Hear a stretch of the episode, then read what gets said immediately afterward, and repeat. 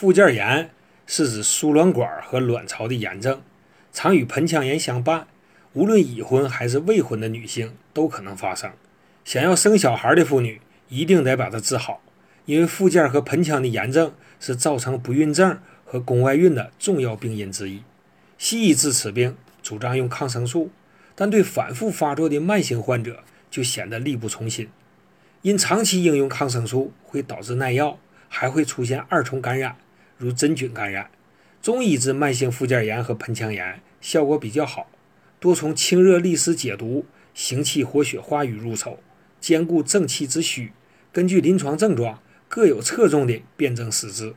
对于湿热下注型附件炎、子宫内膜炎、盆腔炎，可选具有清热解毒、健脾除湿、通络活血功效的金鸡颗粒或金鸡胶囊。